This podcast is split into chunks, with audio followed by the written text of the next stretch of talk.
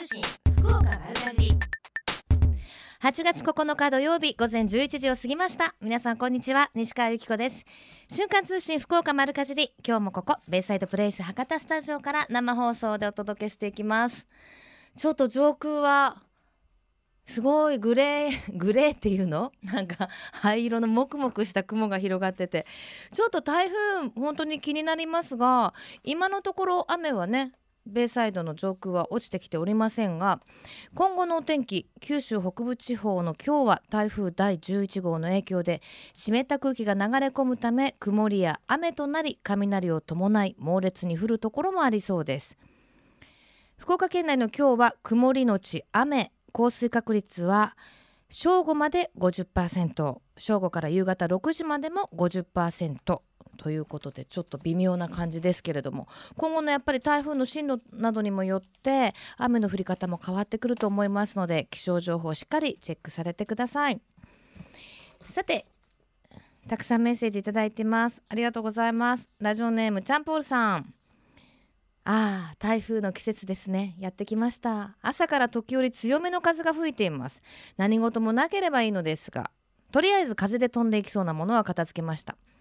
そうなんですよ、私も今日お家を出るときにマンションの掲示板のところに台風対策皆さんちゃんとしてくださいねって書いてあって、洗濯物が飛んでいったぐらいじゃそんなにね事故にはつながらないかも。あ、でもダメだ、車のフロントガラスにベタッと張り付いたらここもありますもんね。やっぱりベランダの周辺のね植木鉢とかをきちんと片付けてくださいねっていう風に書いてあって、ちょっと引き返して干しっぱなしになってた洗濯物とかパッとちょっと取り込んだりしたんですけど、皆さんもしっかり台風対策されてくださいね。ラジオネームゆきのすけさん、いつも仕事中に聞かせていただいています。新鮮なお野菜の情報が聞けて得した気持ちになってます。ありがとうございます。ソルティレモンさん、9日、今日ですよね、町内の夏祭りなのですが台風が心配です。来週は関門海峡花火大会もありますし、すっきりしないお天気恨めしいですねと。いや本当今年はなかなか8月の今の時期ってやっぱり子どもたちも一番ね楽しい思い出を作れる時なんですけれども、ちょっとはっきりしなくってかわいそうな気がいたしますよね。特にやっぱイベントを計画されてる方は中止にするかしないかってね大変だと思いますし、もうでも早々に中止になったイベントもありましたね。何でしたっけ、水巻のお祭り、水巻町のお祭りが、もう木曜日ぐらいの時点から中止が決まってたということでね、はい、お天気に負けずに夏の思い出作りましょう。この番組では皆様からのメッセージをお待ちしています。メールアドレスmaru@crossfm.co.jp、maru@crossfm.co.jp、ファックス番号は 092-262-0787、 番組のホームページからもメールが送れるようになっています。瞬間通信福岡丸かじり、クリックしてください。今日も皆様からのメッセージお待ちしています。瞬間通信福岡丸かじり、瞬間通信福岡丸かじり、教えて聞きかじりのコーナーです。今日は小さなお子様連れでも行きやすいファミリープラネタリウムについて、福岡県青少年科学館の吉村さんにお話をお伺いします。吉村さん、よろしくお願いします。はい、よろしくお願いします。プラネタリウムいいですね。はい、ファミリープラネタリウムって何ですか？ですね、ファミリープラネタリウムというのはおしゃべりをしながらワイワイ楽しみたい方向けのですね、参加型のプラネタリウムになっております。今すっごい賑わってるでしょう。今日もですねたくさんのお客様で賑わっております。なんか子どもたちのキャーっていう声とか聞こえてますけどはい、おしゃべりをしながら楽しめるんですか？通常プラネタリウムってどちらかっていうと静かに見上げる感じですよね。そうですね、はい、でもですねいつもは静かに見ていただくところなんですけども、今回は参加型ということで、簡単に言うとですね、お客様のリクエストに応えながらワイワイとみんなでおしゃべりをしていいプラネタリウムになっています。リクエストって何ですか？プラネタリウムのリクエストって。リクエストというのはですね、皆さんが、参加者の方が、あの星何かなとか、楽しい、こんな星の並びが気になるんですけどとかいうふうなことを言っていただくと、私たちがその場でその星座とか星の名前を。でも中にはすっごい難しい質問とかないんですか？そうなんです。かなり難しい質問がありますので、私たちの方もですね、しっかりその空をですね、勉強してですね、皆さんに分かりやすく伝えられるようにしておりますね。ドキドキしちゃいますね。でもね、いえいえ、でも子どもたちと楽しくですねやらせていただいてますので。でもやっぱりその宇宙とかね、空に対するこう疑問って子どもの時いっぱいあるじゃないですか。そうですね。それを直接ね解説していただけるなんて、なんて夢のあるイベントなんでしょうね。 ありがとうございます。はい。じゃあ、今までで印象的に残ってる質問とかあります？例えばですね、四角い形が見えるから、これは前歯座じゃないかというふうなお話を聞いたことがあってですね、かなり難しいなと思いながらですね、あるんですけど、実はですね、前歯みたいな形の台形みたいな四角形の、星座の線を結ぶ星座があるんですけども、その星座カラス座という星座でですね、そのお話をさせていただいた経験が特に印象深く残ってます。子どもたちの発想がすごくてですね、楽しかったですね。なるほどですね。やっぱ夏休み期間中ですしね、はい、もう何でもいいんですか、質問は？何でも構いません。私こんな風に見えたよとか、なんかこんな星の色何なんだろうとかいうふうなことをですね言っていただいたりしてますね。なるほどですね。で、その他には参加型どんな内容になってますか？参加型でですね、お客様の気になった星や星座を答えていただいた後、もちろん私たちの方で代表的な星座をですね、例えば夏の大三角とか聞いたことあると思いますけども、懐かしい。そうですか。その話をですねやっぱりさせていただいて、みんなでこう、夏の大三角探しをしようということで、三角形を探すヒントを出してですね、みんなでせーのと指さしたりしてますね。懐かしい。その夏の大三角形ってなんだっけ？ベガ、ベネブ、アルタイルです。すごいかっこいい。すぐ答えられる。でもね、そこのプラネタリウムで発見して、今度は実際の空でまたね、今日習った星あれだなんていうのも夢がありますね。そうですね。そういうことをやはり私たちも考えながらですね、いろいろなプラネタリウムでの解説などを考えております。その一つが今回のファミリープラネタリウムでもありますね。これも何回目なんですか？ずっと続いておる形なんですけども、ただしですね、この参加型に変わったのは最近でしてですね、去年から変わってまして、こういうインタビュースタイルで聞いてるのはですね、楽しく今2年目で楽しくやらせていただいておりますね。評判の方はいかがですか？参加型で発表できたのがすごく楽しかったとか、みんなで探せたのが良かったとか、他の発表できなかった方もですね、なんか前バザを聞けてとっても面白かったとかいうふうな、発表しなくてもやっぱ楽しい感じで書いていただけてますね。そうですか。ちなみにどんな方がご参加いただいてるんですか？幅広い年齢層の方に参加していただいております。ただ企画名にファミリーとついてますので、家族で参加される方がとっても多いですね。ただこれは企画名にファミリーってついてますけど、ファミリーじゃなくてもいいんですよね？もちろんです。星空をワイワイと楽しみたいなと思われている一般の方にもお勧めできる内容となっております。イベント自体はお時間どれぐらいですか？だいたい40分ぐらいですね。長いですね、意外とね。じっくりですね、やはりみんなでワイワイする時間をやっぱり 2,30 分取っておりますので、そこでやっぱりみんなで楽しくやることに重きを置いてですね、40分間ゆっくり楽しんでいただこうと思っております。ただ小さいお子さんを連れの方とかね、ご迷惑をかけちゃうんじゃないかみたいな心配もあると思うんですけど。いえ、大丈夫です。何かありましたらですね、この科学館のプラネタリウム内に優しいお姉さんたちがいますので。なんか優しいって言い方がちょっと怖かったんですけど、今。優しいですよ。本当に優しい。本当に優しいお姉さんたちがね。はい、声をおかけいただければ、泣いたりした時にもですね、外へ安全にご誘導させていただきます。そうなんですね。お手洗いに行きたい時とかもね、子供は急に言いますからね。いやいや、はい。はい。じゃあ、プラネタリウムというと静かにしなきゃいけないっていうような感じではないと。そうですね。おしゃべり OK です。はい。なるほど。で、今回ね、その参加型っていうことでいろんな質問もするっていうことでしたけど、解説は、どなたがというか。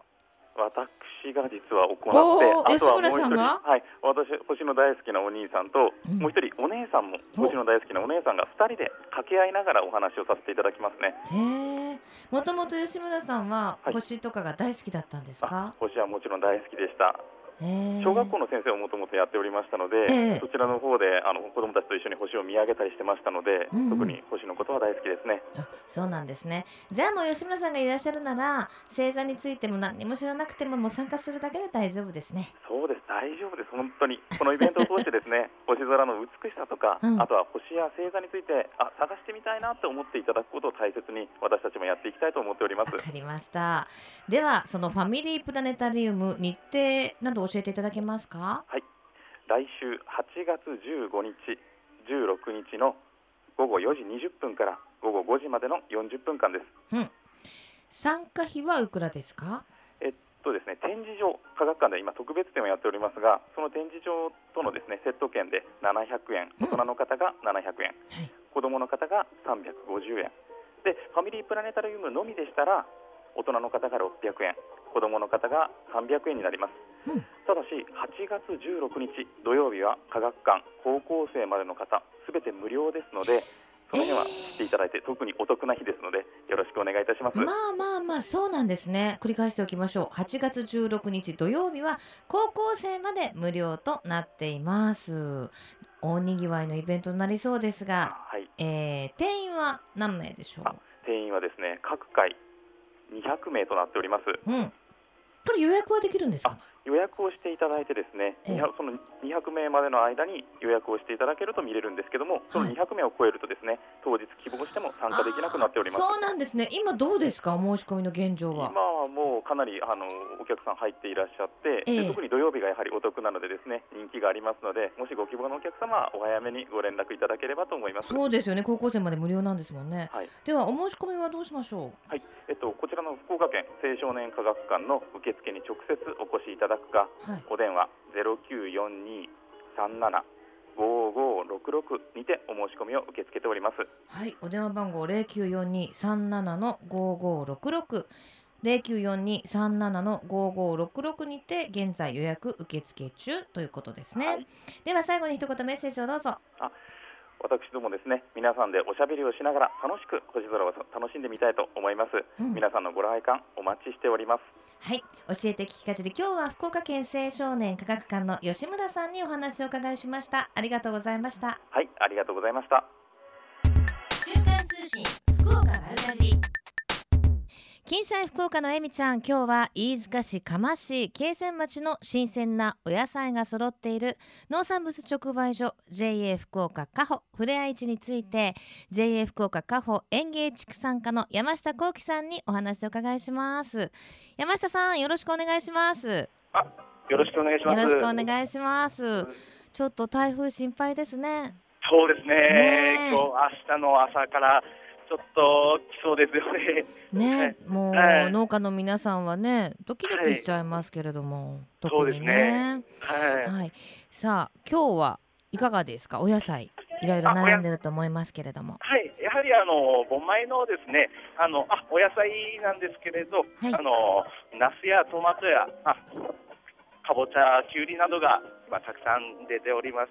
はい、ちょっと中に賑やかな様子が聞こえてきますけれども、はい、今、はい、店頭にいらっしゃるんですか？はい、今ふれあい市の花見店内におりまして、はい、お客さんはどんな感じですか？はい、そうですね、皆さんは一番いい野菜を、うん、もう誰にも負けないように選びながら、はいはい、そうですか。皆さん真剣に選んでますね。はいはい、やっぱ朝からもうあれでしょ、はい、大にぎわいでしょ？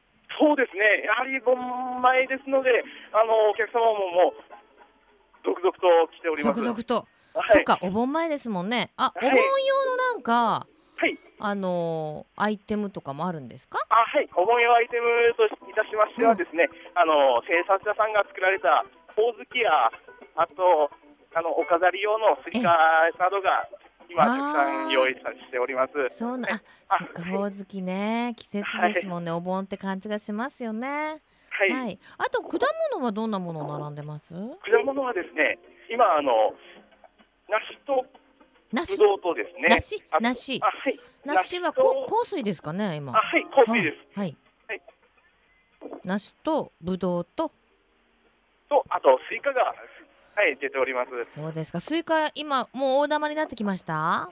そうですね、生産者さんで大玉やら小玉やらですね、たくさんバリエーションがありますので。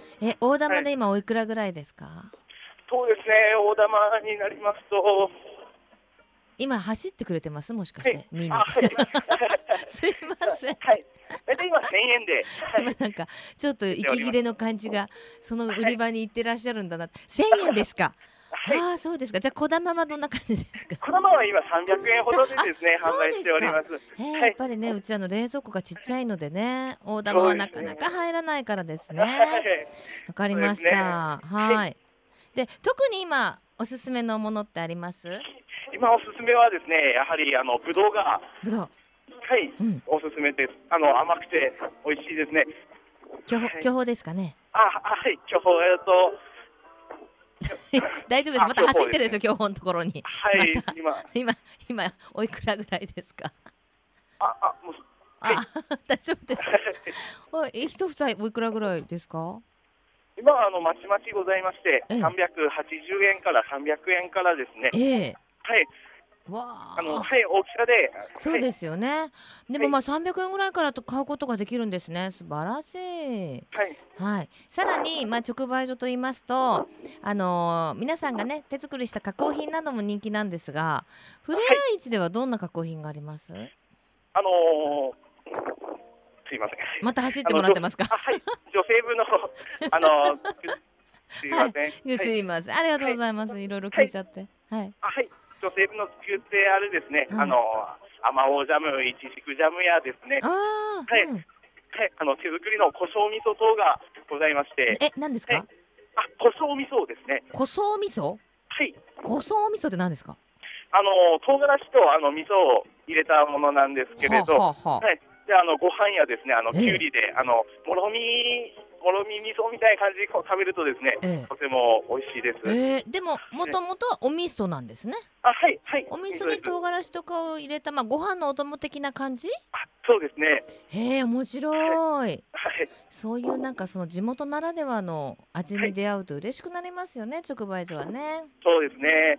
さらに筑穂牛、有名ですもんね。そうですね。筑穂牛は旧筑穂町で育った牛肉を、筑穂牛と言ってですね、でこちらで取り扱っている中での一押しの商品がですね、手作りハンバーグとなっております。手作りハンバーグ、その筑穂牛の、それはもう家に帰って焼くような状態になってるんですか？はい、もう衣もついてあってすぐ焼ける状態なんですよね。嬉しいな。さらにカレーもありましたよね。はい、筑穂牛カレーをあといちじくのそよみつ牛を使ったですね、筑穂牛カレーがレトルトカレーがございまして。そう、贅沢ですもんね。はい、評判もいいと聞いております。ありがとうございます。さあ、そして間もなくイベントも予定されていると。イベントがございまして、JA福岡かほのふれあい市ではですね、明日から3日間お盆前セールを開催いたします。で、内容といたしましては、梨やぶどうとメロンとイチジクと、あとアスパラガスなどのですね、農産物と、お盆用で飾る菊やケイトウなどを特価で販売しております。この時期ならではのイベント、ぜひねたくさんの方にお越しいただきたいと思います。最後に一言メッセージをどうぞ。すいません。では台風にも負けず、新鮮な野菜や果物等をたくさん用意しておりますので、皆さんご来店の方お待ちしております。どうもありがとうございました。はい、JA 福岡かほ山下さんでした。ありがとうございました。ありがとうございました。なんかすみません、いろんなこと聞いたら走ってらっしゃる様子がね伺いましたが、ぜひお出かけになっていただきたいと思います。今日から3日間盆前セール開催中。明日からですね、失礼いたしました。ふれあい市では明日から3日間盆前セールが開催されます。さて、最近食の大切さを見直す動きが広まっていますが、これからの日本人にとって良い食とは何なのか、今日本の農家と JA グループ、消費者、協力会社、団体のみんなで一緒になって考え行動していく運動が始まっています。それがみんなの良い食プロジェクト。このプロジェクトにはえみちゃんというシンボルマークがあるんですが、食という漢字をモチーフとして、その漢字の形を良い食を笑顔で食べている姿に見立てています。この番組をきっかけにして、みんなの良い食プロジェクトにも興味を持っていただけると嬉しいです。瞬間通信福岡丸かじ、続いてはまるかじりネットワークのお時間です。今日はシニア野菜ソムリエでフードコーディネーターとして活躍されている久保ゆりかさん、スタジオにお越しいただいてます。久保さん、よろしくお願いします。よろしくお願いします。ちょっとお天気がね、怪しい気がいたしますけれども、そんなに風は強くなかったですけれども、午後からまたちょっと心配ですね。心配ですね。どうですか、8月に入りましたけれども、体調管理などは。そうですね、やっぱり暑くなってくるので、こまめな水分補給には気をつけています、さあ、そんな中、今日ご紹介いただくのは何でしょう。福岡県のぶどう、巨峰をご紹介したいと思います。もう巨峰はね、もう出回る季節になると、なんだかこう見るだけで幸せになりますよね。わかります、それ。黒い大粒のね、まるで宝石のようですよね。宝石じゃないけどね。福岡はもちろんそのぶどうの生産量っていうのは多いでしょう。多いです。福岡県はぶどう全体で全国5位の生産量を誇ります。そんなに。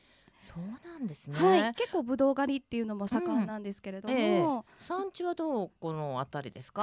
久留米市や浮橋市、八女市を中心に栽培が盛んです。この時期あのあたりこうドライブしてるとね、ぶどうの実がなってるのも見えるし、あといい香りもするしね。しますよね。私も大好きです、久保さんはぶどう狩りとか行くんですか。今年は行ってないですけれども、去年は行きましたね。でもね、野菜ソムリエさんのコミュニティの代表とかもされてるから、ぶどう狩りの計画をされたりとか、いろいろまたしたいですね。協力農家募集中みたいな今感じで喋ってる感じですかね、今。私したいですね。では今の時期出回ってるのは、福岡でいうと、巨峰だとか、やっぱりピオーネ、似たような品種ではあるんですけれども、2つが主流で出回っています。今後はいろいろまた出ますよね。またですね、違う品種とかも出てきますね。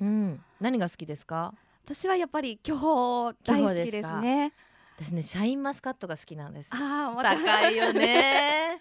皮ごと食べられるぶどうでね、そうですね。結構最近いろんなとこで作られたりしますけれども、今はスーパーなどに行ってもね、美味しい巨峰で回ってますけど、ぶどうの選び方はどんなところですか。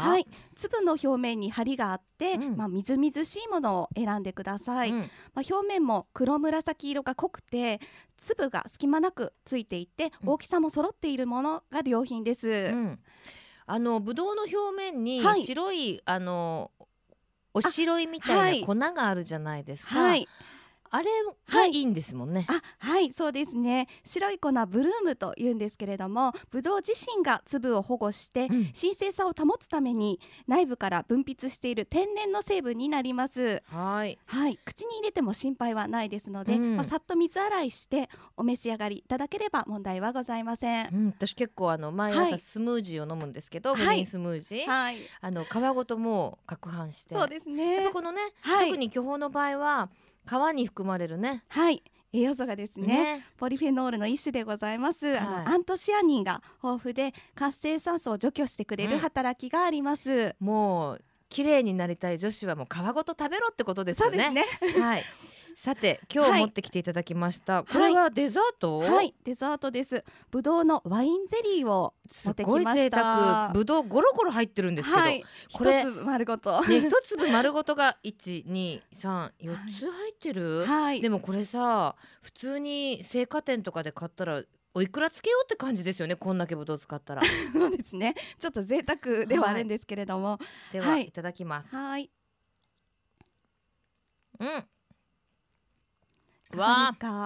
おいしい。ちょっと甘さは控えめに作ってます。ぶどうがすっごい甘いので、この周りのゼリーで固めた部分が本当おっしゃったように、ほとんど甘みがなくて、でもこれが一緒になるとちょうどいい。よかったです。じゃあレシピを。ぶどうはゼリーの中に入れているぶどうは皮を剥いて、種がある場合は取り除いてください、はい、お鍋に水 250cc、 それから白ワイン 50cc を入れて火にかけ、80度ぐらいになったら火を止めてください、はい、お砂糖が、今日は 30g、 またちょっと多めにすると 50g ぐらいまでは OK です、うん、そして水にふやかしたゼラチン 5g を加えてよく混ぜて、先ほど皮を剥いたぶどうを加えて型に流し入れて冷蔵庫で冷やし固めたら出来上がりになります、うん、そんなに工程的に難しいところはないですね。そうですね、簡単ですね、でもこれ子どもたちも喜びでしょうね。ワインゼリーって名前ついてますけど、はい、アルコールは飛んでますもんね。そうですね、うん、はい、少し飛ばしてます、はい、今日は白ワインを使ってるんですけれども、うん、赤ワイン白ワインお好みのものを加えてください。いやでもぶどうってたまにほら全部食べきれない時とかもありますから、こういう形でね、はい、作っておくといいかもしれませんね。そうですね、おすすめです、はい、ぶどうの栄養価はいかがでしょう。はい、ぶどうの栄養価はやっぱり皮にあるポリフェノールの一種であるアントシアニンが豊富というのと、また豊富な果糖やぶどう糖というのは体内で素早くエネルギーに変わるために疲労回復効果にも役立ちます。やっぱり暑い夏っていうと水分補給にっていう形でも取っていただくとぴったりの果物だと思います、久保さんはどうやって食べるのが一番好きですか。私やっぱりそのまま食べるんですけれどもそうだよね、はい、はい、洗って冷凍庫に入れて、なんか暑いなと思った時に一口ポンって入れるような形。わかる、はい、ぶどうって冷凍庫に入れてしばらく置いてると、はい、シャーベットみたいなシャキシャキってなるんでしょ、ね、だから、はい、暑い本当ね夏ですから子どもたちに、まあ、アイスクリームもいいんですけど、はい、冷やして凍らしておくとすごく便利なのでね、はい、こういった自然のフルーツもね、はい、活用していただきたいと思います、はい、さあ久保さんからお知らせありますか。あ、はい、食卓と社会をつなぐをコンセプトに食の発信をしている安藤駅主催のセミナーのご案内をしたいと思います。8月の24日日曜日1時から3時までフードコーディネーターの橋本美和先生をお迎えしまして盛り付け術を開催いたします。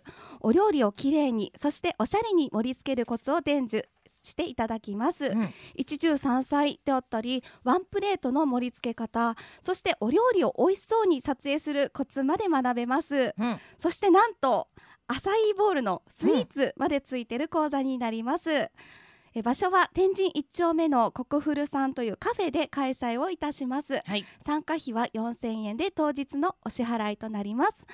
お問い合わせ先はクロス FM さんのホームページとアンドユキのフェイスブックで行っておりますのでよかったらインターネットで検索をしてみてください。はい、よろしくお願いします、はい、ということで、はい、この時間はシニア野菜ソムリエでフードコーディネーターとして活躍されている久保ゆりかさんスタジオにお越しいただきました。ありがとうございました。ありがとうございました。瞬間通信福岡丸かじベイサイドプレイス博多スタジオから生放送でお送りしています瞬間通信福岡丸かじり、福岡のよかろうもんのコーナーです。この時間は毎週ゲストをお迎えいたしまして福岡県のブランド農林水産物をご紹介していきます。今週のゲストは福岡県漁業協同組合連合会の脇坂真嗣さんです。よろしくお願いします。よろしくお願いします。さんお久しぶりです。お久しぶりです。毎回なかなか難しい読み仮名ですよ ね, そうですね、はい、福岡県漁業協同組合連合会の脇坂さんです、はいはい、よろしくお願いします。さあ今日ご紹介いただくのは、はい、今日はですね、福岡県産のですね、白サバフグ、まあ、俗名はですね、カナトフグと言いますけど、はい、無毒のフグで、福岡県がですね全国に誇る水揚げをしてます、フグですね。すごい多いんですもんね。はい、これがですね今年の場合は9月の3日から、フグカゴ漁というカゴで取るんですよね、で、この前共犯会議というのを福岡県漁連でしまして、はい、9月3日から出漁しますというふうに決定しております、うん、それでだいたい12月31日までの許可がある漁なんで、まあ、それまで取るんですけども、はい、まあ、夏場がですね非常に多く取れるんですよ、はい、で、まあ、本当にもう全国で 1,2 を争うぐらいの水揚げ量があるフグなんですけど、まあ、皆さんフグということでですねちょっとお高いんじゃないかとかいうようなことで、うんイメージがあると思いますけども、決してそんなにトラフのように高くなくてですね、庶民の方に、食べていただきたい風なんですけどね。まさにこう夏服を代表するものですよね。はい、そうですね。しかもやっぱりね、今おっしゃってましたけれども、高いっていうイメージありますけど、はい、手軽に食べられますよね。そうですよ。最近はよくスーパーなどでも見かけるようになりましたけど、はい、そうですね。おいくらぐらいですかね。ですね、その漁獲量とかにもよるんでしょうけど、今市場でですね、これ市場の価格なんであれなんですけど、大体キロのですね400円から500円の間ぐらいのキロで、はい、取引をされてるんですが、このフグということでですね、福岡県の条例で、フグは丸まま売られないものですから、どうしても有毒部位をですね除去して、過食の部分だけを売るということになってますんで、店頭に並ぶときはですね、むき身ですね。そう、だから本当にむき身なので使いやすいんですよね。そうですよ。はい。でプリッとプリッとした身ですもんね。まん丸のね。はいはい、で今日はですね、スタジオに脇坂さんの奥様が作られたという、はい、天ぷらと唐揚げを持ってきていただき、はい、この形まさにかなとふぐですよね。体そのままみたいな。はい、いやそれでもそれ切ってるんですよ。はい、大きなふぐだったんで。そうなんですか。はいはい、かなとふぐって何センチぐらいですか。大きいのはですね、そうですね、40センチぐらいになります。そんなにですか。大きいのが店頭に並ぶときは頭を切ってますからね、半分ぐらいになるんで、いただきます。うん、柔らかい。身がふっくらしてますよね。うん、なんか贅沢ですね。すごい。天ぷらなんですけど、本当になんか身がふっくらしてる。そうですね。はい。これはかなとふぐの特徴ですか。そうですね。トラフグに比べてですね、加熱するとですね、身がふっくらしているということで、硬くならないんだ。魚介って結構加熱するとっていうイメージがありますけど、料理人の方も言われてましたけど、トラフグよりもこの白サバフグ、かなとふぐの方がですね、もう揚げ物にした時はふっくらなるねっていうようなことを聞きましたね。料理人の方もお墨付き。そうですそうです。しかもふっくらしてるけど。なんだろう、身はちゃんとフグの味がするというか、はいはい、一応フグですからね。そうですね。あとなんか噛めば噛むほど甘いですね。はい、そうですね。やっぱりフグのその淡白だけども味があるという。かなとふぐじゃなかったよくね、トラフグとかをコースとかで食べに行くと、はい、最後唐揚げ出てくる時は、はい、もうちょっと骨ばっかりみたいな時あるじゃないですか。あれはまた鎌の部分だったり頭の部分だったりが入ってますけど、今日は身をですね、天ぷらするには三枚おろしにしてですね、はい、身だけをやってるので、骨がなくて全部身ですもんね。はい、なんて幸せでしょうね。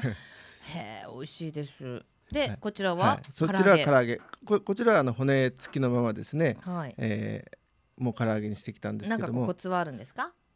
臭みを取るためにですね、ちょっと生姜とかですね、にんにくとか入れて、あと若干醤油を入れてます。ちょっと色が黒くなってますけどですね、もうこっちもふっくらしてますね。はい、そうなんですよ。割と火を通しても硬くならないのがですね、やっぱ白身なんで基本は淡白なので、ちょっと味付けをねするだけでいきますよね。そうです。はい。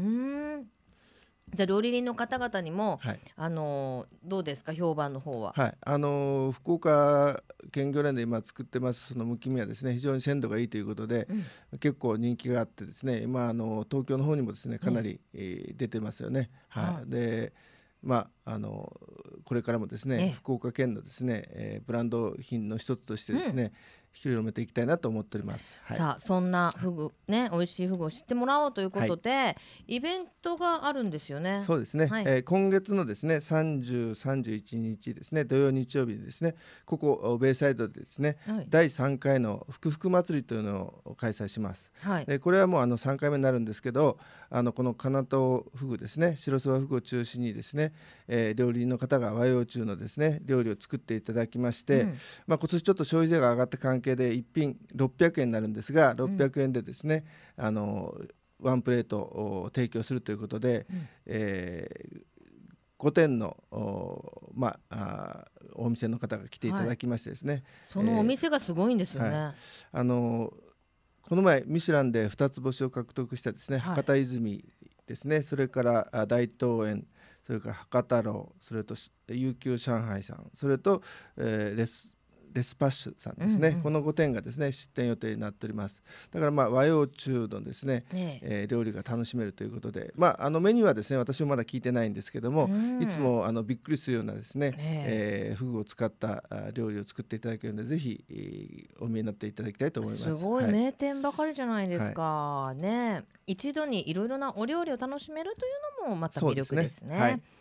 でこのお料理に合わせてお酒なども提供されるんですよね、はいはい、もちろんお酒も用意してますんですね、はいはい、ぜひこの機会に福岡県産のかなとうふぐを ね食べていただきたいと思いますが、はい、夏服ブランド化協議会っていうのがあるんですか。はい、これはですね博多泉さんを中心にですね、フグをですね、夏も食べようじゃないかということで、協議会を立ち上げましてですね、うん、でうち福岡県ぐらいもそれに協賛してですね、3年前からこの夏フグをやってますし、その前に泉さんの方でですね、はい、夏フグ屋というのをですね、うんうん、山笠の終わるまで、はい、6月からですね、このベイサイドでやられてます。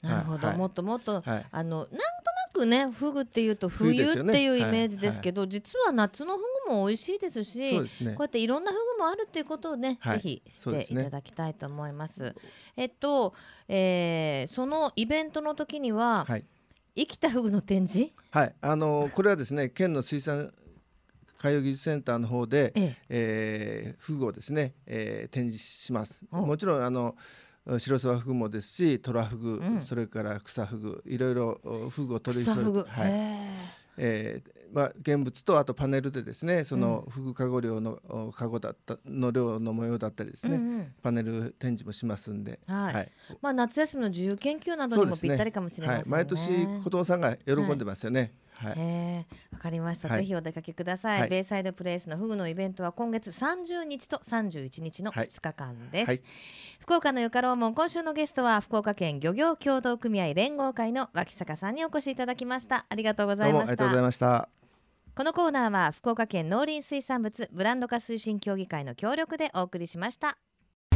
瞬間通信福岡丸かじり、瞬間通信福岡丸かじり、今月のプレゼントです。福岡県農林水産物ブランド化推進協議会からいただきました福岡いちじく博多豊光姫12玉入り化粧箱5名様です。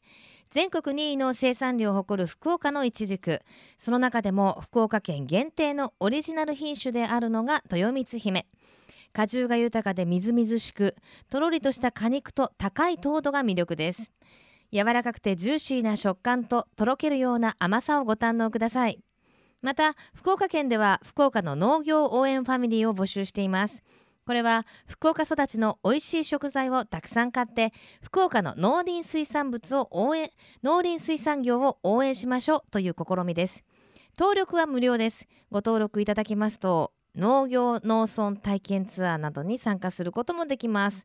どんなものがあるかと言いますと、大木町でしめじとアスパラガスの収穫体験をしたり、朝倉で田植え体験とジャムを作ったり、糸島での地引き網体験などなど、面白そうな企画盛りだくさんです。他にも旬の農林水産物の情報がメールで届いたりと特典もありますよ。詳しくは福岡のおいしい幸せと検索してください。福岡のおいしい幸せと検索してみてくださいね。よろしくお願いします。さて、それではここでメッセージご紹介しておきましょう。ラジオネームゆきさん、初メール、いつも鹿児島より聞いています。そうなんですか、ありがとうございます。ところで今日自治会の夏祭りだったのですが、朝台風のため延期という放送があったのでとてもがっかりです。明日は天気予報では晴れと言っていたのですが、晴れてほしいなとね。え、ほんとそうですよね。やっぱり楽しみにしてますもんね、夏祭りって。はい、さて、その他にもたくさんいただいてます。ラジオネーム釣りぼけさん、こんにちは、ゆきこさん。台風11号の影響で今週も魚釣りに行けませんでした。今年は海は異常です。赤潮が発生したり、奇妙なクラゲがいたり。ゆきこさん、魚釣りの好きな条件って知ってますか？スケベなこと、気の短いこと。魚釣りが好きな人の条件っていうのがあるんだ。好きな人がこんな人が多いってことだろうね。スケベなことと気の短いこと。そうなの？なんか私逆のこと、スケベなのはちょっと置いといて、でも気が短いって聞いたことあるな。映画釣りバカ日誌で言ってました。あ、そうなんですね。私もそうなので間違いありませんとそうなんです。実証されてるんですね。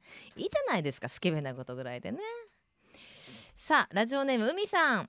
台風心配です。ずっとお天気が悪くて、まだ梅雨が明けていないみたいで憂鬱です。私の周りの元気なのはセミの声と雑草の勢いだけ。ところでお中元もう買われました？今年は何にしようと考え中です。そう、お中元やっぱりちゃんと送るんですね、皆さんね。ご両親とかにね送られる方も多いと思うんですけど、うちは必ずね逆に夫の実家からお中元を毎年いただいて申し訳ないなと思ってるんですけど、私は送ってないんですよ。で、昨日それこそ後輩の男の子からお中元が届いたんですよ。いや、お中元もらうとなんか申し訳ない気持ちになりますね。何の世話もしてないし、何の私影響力もない。どうしてお中元とか送ってきたんだろうと思って。お中元をあげる目安って何？私とかだったらやっぱりこうクロス FM の社長とかに送んなきゃいけないのかな。どういうとこなんでしょうね、お中元ってね。そんな話は置いといて。ラジオネーム台風さん。台風ばかりで休みでもお出かけできない。台風嫌い。本当ですね。今日はカナトフグご紹介しましたけれども、やっぱりお天気が悪いと漁に出られないし、そうこうしてるうちに来週もうお盆じゃないですか。お盆になると漁師さんはなかなかやっぱり海には出ないので、ずっと休まなきゃいけないなんていうお話を聞きましたね。どうにかならないものですかね。今年の台風はちょっと異常なような気がしますね。さて、イベントのご紹介です。11日から13日まで、お盆を前にしまして、もうお盆ですからね、久留米の農産物直売所食ジャン市場、それから櫛原の里の2店舗で盆用品の売り出しイベントが開催されます。落雁や白玉団子、菊やゆりなどの柿類、梨やぶどうなど豊富に揃えて販売するそうです。意外に直売所って、お盆はお盆の季節の必要なものだったり、あとお正月はこうしめ縄とかね、お正月飾りだったりとか、そういったものを地元の方が手作りで作られてるんですよね。もちろんお値段も、さほど高くないので、ぜひそういうところで利用してみるのもいいと思います。お盆の準備お済みでしょうか。さて、この後12時からはまさきさんナビゲートバッドウィークエンドでお楽しみください。瞬間通信福岡丸かじり、来週もどうぞお楽しみに。まさきさん、今日はフグの差し入れがあったの。たくさんあるから食べさせてあげたいな。フグはお好きですか？ここまでお相手は私、西川ゆき子でした。それではまた来週、さようなら。この番組は JA グループ福岡の提供でお送りしました。